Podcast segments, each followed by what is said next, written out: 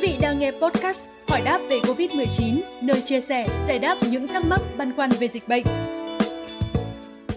Thưa quý vị và các bạn, Bộ Y tế vừa ban hành quyết định số 4335 về việc hướng dẫn tạm thời khám sàng lọc trước tiêm chủng vaccine phòng COVID-19. Trong đó nêu rõ các nhóm đối tượng cần cẩn thận trong tiêm chủng, hoãn tiêm chủng hoặc chống chỉ định với tiêm chủng. Theo đó, cần khám sàng lọc kỹ lưỡng và thận trọng với các đối tượng sau: người có tiền sử dị ứng với các dị nguyên khác, người có bệnh nền, bệnh mạng tính, người mất chi giác, mất năng lực hành vi, người có tiền sử giảm tiểu cầu và hoặc rối loạn đông máu, phụ nữ mang thai từ 13 tuần trở lên. Đặc biệt cần chú ý khám kỹ với người phát hiện thấy dấu hiệu bất thường sống.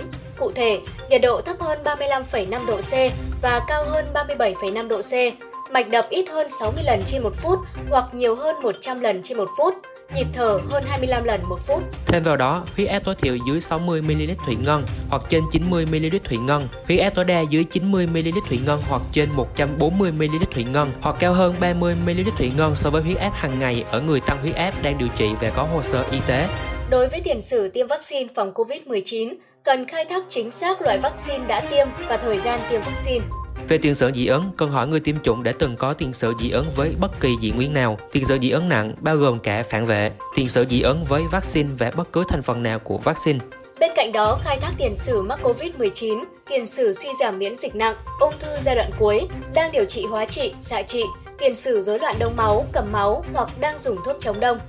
Đối với phụ nữ mang thai, cần hỏi tuổi thai, giải thích nguy cơ và lợi ích. Chỉ nên cân nhắc tiêm vaccine phòng COVID-19 cho phụ nữ mang thai từ 13 tuần trở lên. Lưu ý chống chỉ định tiêm vaccine Sputnik 5 với phụ nữ đang cho con bú.